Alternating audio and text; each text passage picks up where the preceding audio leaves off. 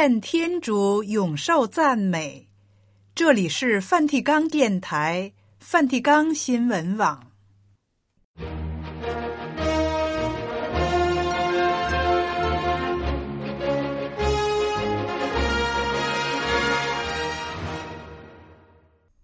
听众朋友好，今天是2月29日星期四。在今天的节目时间里，我们首先为您播送新闻时事、圣座活动和普世教文，然后播送基督徒的婚姻与家庭。现在请您收听今天的播音内容。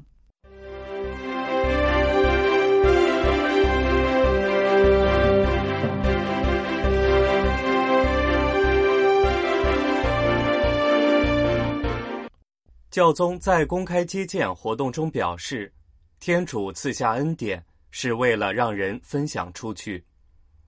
教宗勉励罗马的执事活出服务，成为合唱队员而非独唱者。画家帕罗塔以教宗4旬期文告为灵感，创作受压迫者的哀号声。正作福音传播部代理部长菲西凯拉总主教在菲律宾为和平与旅途之母朝圣地升格为国际朝圣地主持感恩弥撒。他说，希望不只是要宣讲，更要加以建设。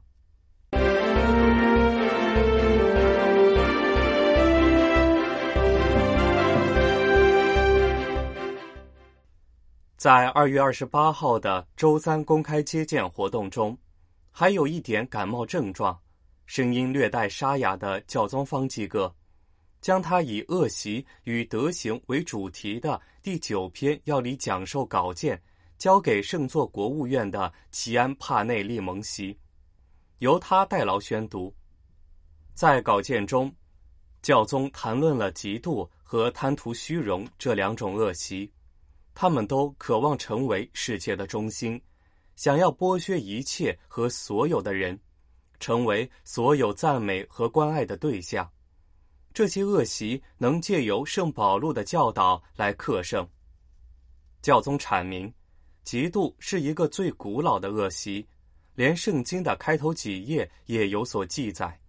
让我们知道佳音对他的手足亚伯尔的仇恨。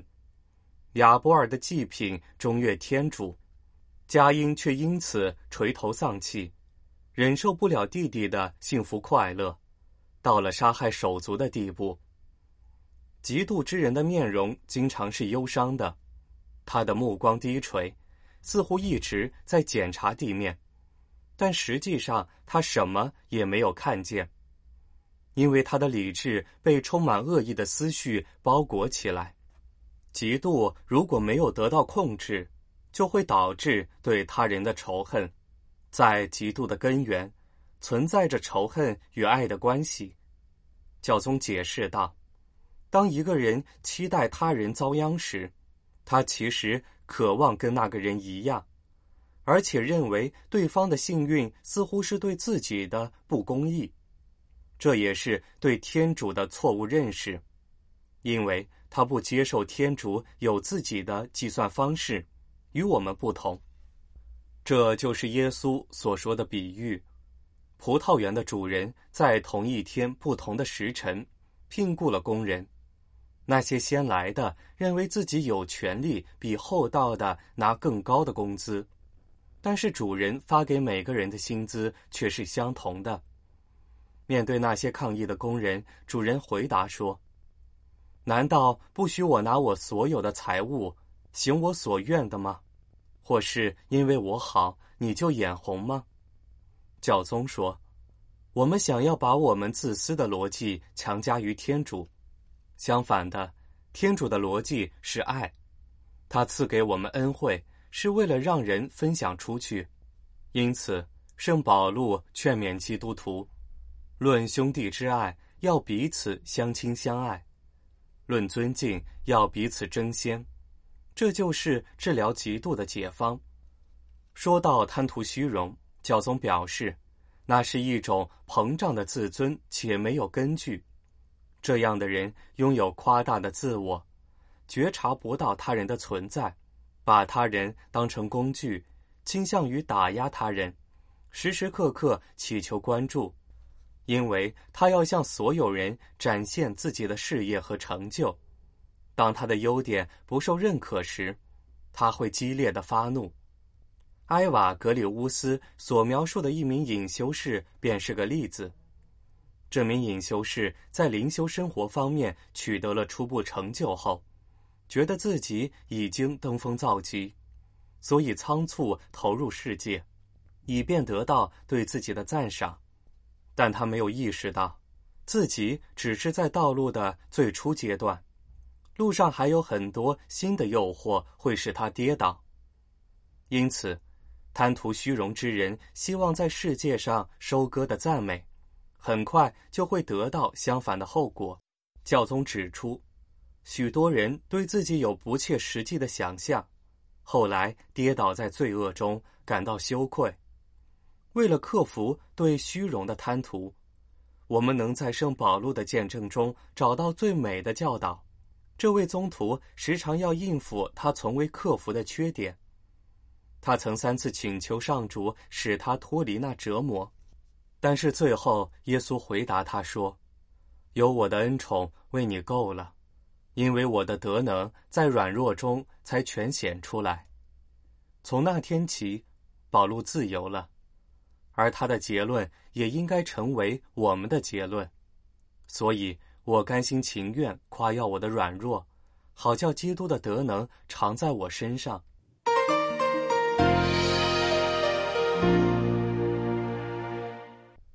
牧人的生活不是一本教科书，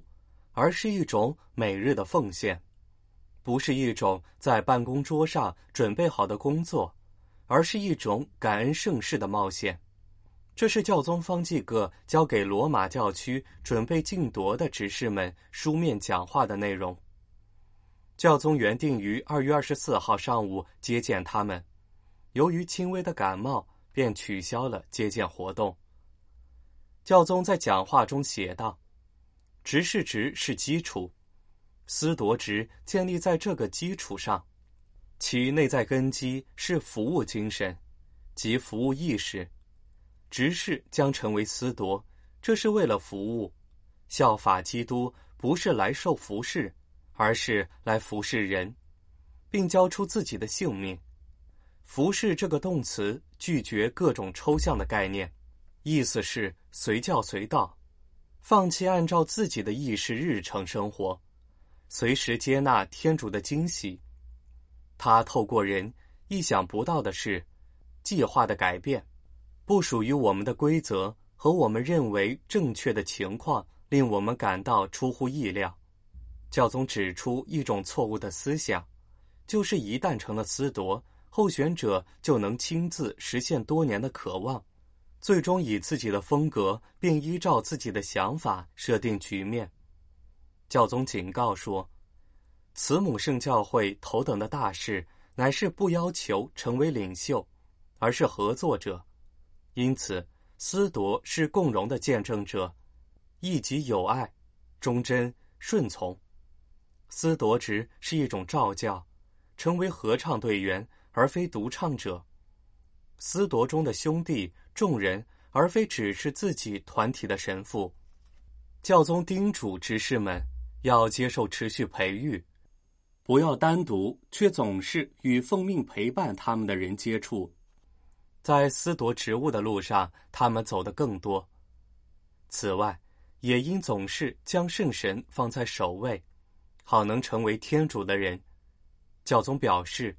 如果只依靠自己的力量，就会一事无成，应从上主那里吸取喜乐，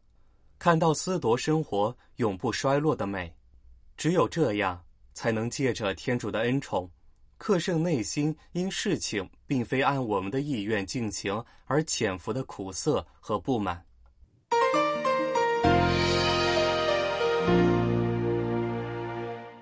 以友爱为主题的象征性画作是街头艺术家帕罗塔的最新作品。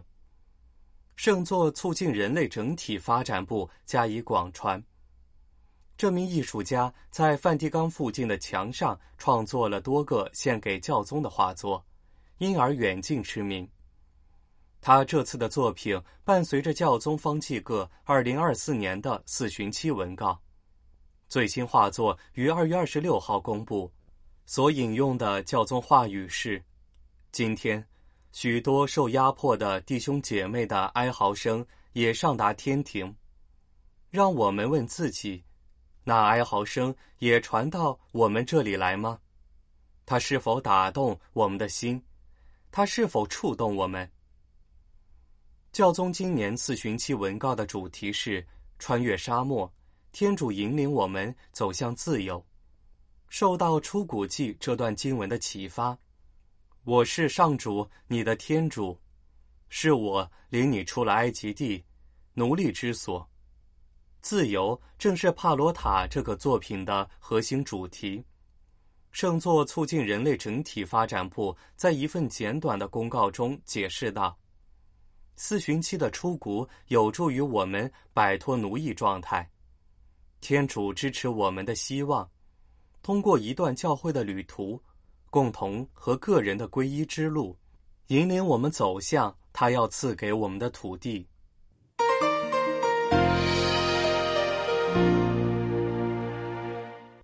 在菲律宾，和平与旅途之母朝圣地升格为国际朝圣地的机会上，圣座福音传播部代理部长菲西凯拉总主教在该国安蒂波洛的主教座堂主持了谢恩弥撒。他在弥撒中说，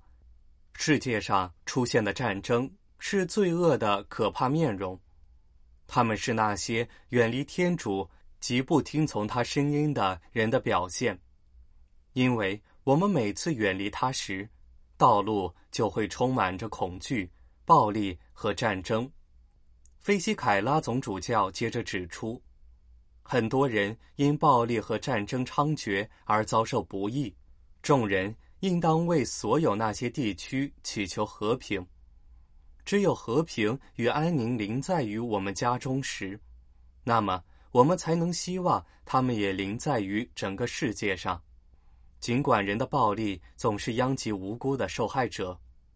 和平与旅途之母朝圣地从今年元月26号起成为全亚洲唯一一个拥有国际头衔的圣母朝圣地。自1578年以来，这里保存着一尊耶稣会士从墨西哥带来的木质圣母像。数个世纪以来，这尊圣母像在地震、动乱以及二战期间美国轰炸中幸存下来。菲西凯拉总主教邀请我们向圣母敞开心扉，让她来引领我们，愿我们得到她的助佑和关怀，因为她的慈母心怀总是相信她圣子的话会应验。在她内，深深的悲伤和痛苦的时刻交替出现，但这些时刻伴随着复活的希望。正如菲西凯拉总主教在提到下一个禧年时常常说的那样，基督徒在这个世界上是希望的朝圣者，不仅要宣扬希望，更重要的是成为希望的建设者。事实上，升格为国际朝圣地不只是一份殊荣，更是一项使命。任务是要在精神上将基督徒和分散在世界各地的所有信徒联合起来。在这层意义上，来自安蒂波洛朝圣地的讯息成了真正的和平讯息，因为它保证在我们的生命里始终有天主的临在和关怀。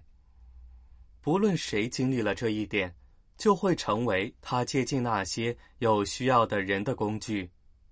圣座福音传播部代理部长菲西凯拉总主教最后表示，来到和平与旅途之母国际朝圣地的朝圣者都知道，如果没有带上天主之母给予的和平讯息，就不能离开。这固然是给自己的一个讯息，但也蕴含着分享出去的责任。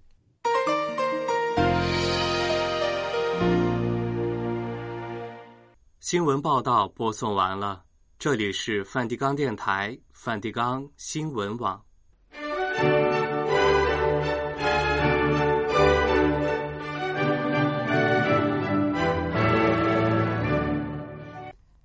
听众朋友，现在请您收听《基督徒的婚姻与家庭》。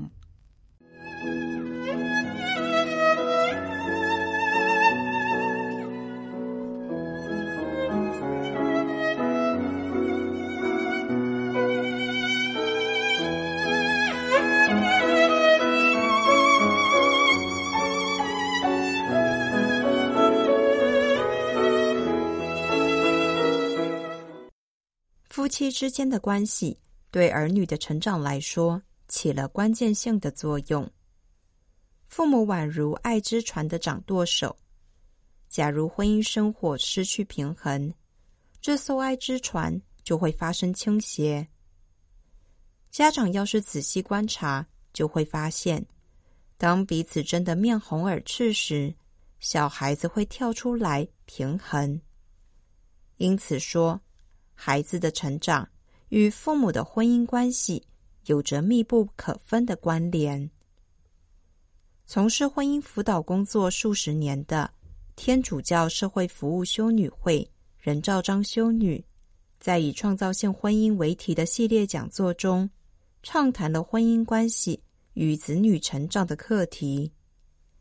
她指出，1950年代行为科学家发现，孩子的成长与母亲有很大的关系。如果母亲成熟，孩子的成长会比较容易。1960年代，行为科学家又发现，孩子的成长与父亲也有很大的关系。父亲参与管教儿女，以及父亲本身的个性，都会对孩子的成长构成影响。可是到了1970年代，行为科学家有了更进一步的新发现，也就是孩子的成长与父母彼此之间的关系是否良好有着密切的关联。换句话说，父母自己的关系和谐与否会直接影响到孩子的发展。美国知名的婚姻专家萨提尔说，家庭是一个整体，在家庭中，每个成员的喜怒哀乐都会影响到全家人的互动关系。当家庭失衡动摇时，大家会设法去平衡它，尤其是小孩子最容易感受到父母之间的不平衡，有时候他们甚至会牺牲自己的正常发展去平衡它。比方说，当父母亲吵架时，孩子在紧张的情况下难免会做错事情，例如打翻东西等等。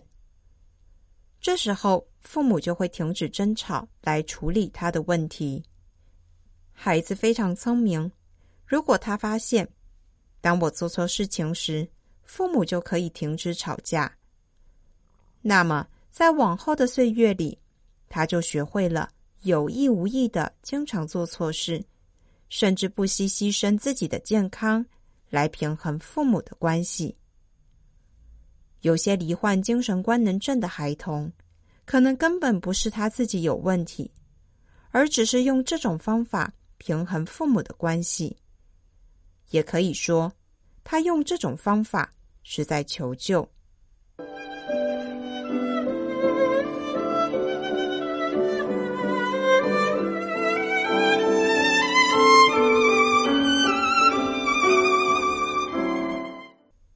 父母亲的婚姻关系会影响到子女的成长。任修女在多年的婚姻辅导实际经验中，发现外遇和婆媳矛盾这两个问题在家庭纠纷中最为普遍，对子女成长的影响程度也最为深远。我们要在节目中先后讨论这两大问题，今天先谈谈外遇。一般而言，发生外遇的原因有很多，最普遍的是中国人的传统观念，加上经济能力的提升，男人会萌生三妻四妾的念头，想要坐享其人之福。在这些男人的观念和感受上，会觉得自己还是爱太太的。但是现在的妇女与以往的不同，以前的女人没有经济独立的能力，比较愿意俯首于三从四德的名训，在家从父，出嫁从夫，夫死从子。今天的情况则不一样，现代妇女多半能够独立自主，女人结婚不再是为了经济上的依靠或性的满足。以目前社会形态的开放程度，即使不在婚姻中，男女性关系也不是个禁忌。请特别注意，这里我们谈的是现实情况，并非鼓励各位发生婚外性行为。就我们现代人的真实情况来看，人们结婚主要不是为了生理需求的满足，而是需要在婚姻中感受到我在对方心目中是占第一位。当我把他放在第一位时，他会像照顾自己一样照顾我，当然我也会像照顾自己一样照顾他。这是行为科学家研究的结果。再者，外遇也不再是男人的专利，妇女也同样会有婚外恋情。一般来说，男女进入婚姻时所需求的就是我与亲密的另一半互相把对方看成是心目中的第一位。婚姻关系如果无法满足这种需求，就会有外遇的发生。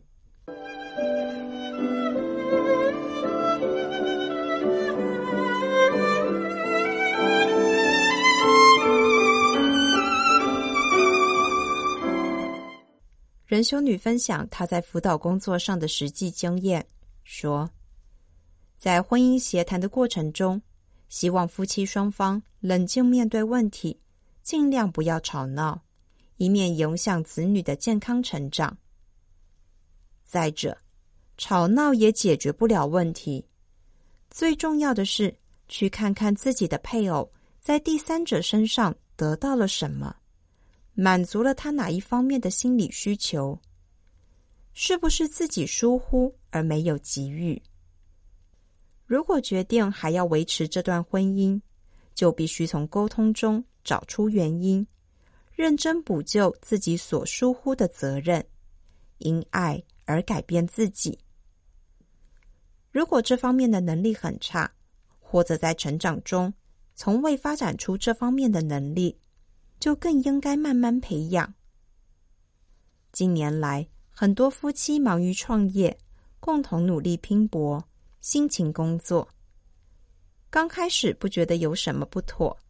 大家彼此呼来唤去，视对方为理所当然。久而久之，在沟通方面漫不经心，不再用心欣赏配偶所做的一切，更别提赞美和肯定了。夫妻在无意之间流露出的随便和不尊重，原本源自于比较安全和亲密的关系。可是突然出现了另一名男性或女性，而且这个人的尊重让人情不自禁地坠入外遇的陷阱。或者夫妻平时不沟通，情绪的起伏只能找同事倾诉，于是在有意无意之间就日久生情了。人修女指出，从很多个案可以看出来，出轨的一方原本没打算出卖自己的妻子，或者第三者本来没有要抢别人的丈夫。有时候聆听出轨者和外遇对象时，也能深深体会到他们心中的难过。普遍而言，现代的职业妇女事业心重，回家之后经常没有留下充分的时间和空间与丈夫沟通交谈，大多养成回家就埋首于家事和照顾孩子的习惯。因此，当丈夫的事业受挫，最脆弱、最需要支持和肯定的时候，在家里却找不到人倾诉。有一对夫妻来找仁修女谈话。丈夫告诉妻子：“你在家一天到晚在做家事，照顾小孩，也不靠近我。我很需要和你亲近，可是你都没时间理会我。外面的女人对我已经很有吸引力了。”这番话令人痛心，却无比真实。妇女们学习传统的母性职责，认为很会持家，又为丈夫炖鸡汤，就算是尽责了。仿佛我做饭菜给丈夫进补，就表达了自己对丈夫的爱。然而，夫妻间缺少沟通，没有心灵的交流。当心理的需求没有得到满足时，一遇到很会倾听的异性，就无法自拔地陷进去了。也有些妇女十分依赖丈夫，丈夫在遇见外遇对象以前，误以为世界上所有的女人都跟自家夫人一样依赖，所以就认了。但是某天她遇见一名十分独立的女性，赫然发现世界上居然还有不依赖的女人，顿时觉得轻松许多，所以就掉进去了。这类型的例子比比皆是，如果能客观面对外遇的原因，就不至于吵到全家鸡犬不宁，让小孩子受到无辜的伤害。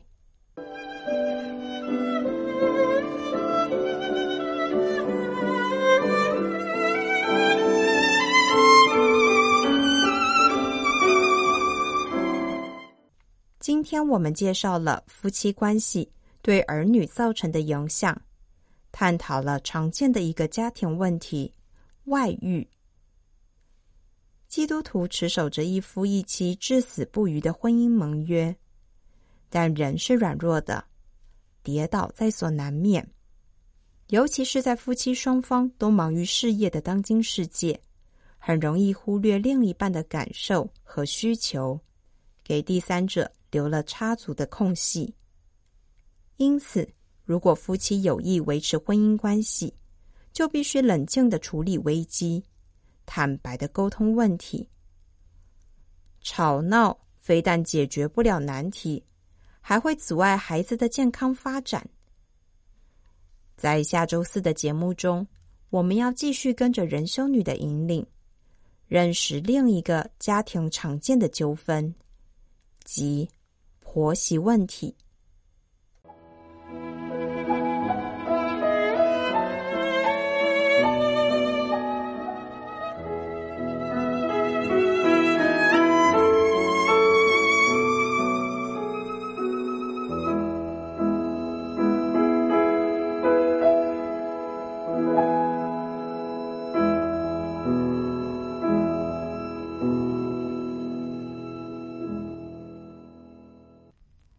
刚才您收听的是基督徒的婚姻与家庭，这里是梵蒂冈电台梵蒂冈新闻网。今天的节目全部播送完毕，我们在明天同一时间为您提供的节目是新闻报道和日常生活中的神操，欢迎您按时收听。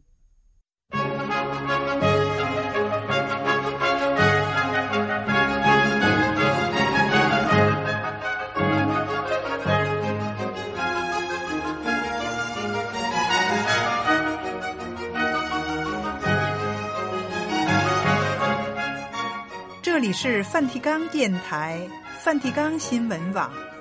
谢谢您的收听，再会。 Laudetur Jesus Christus。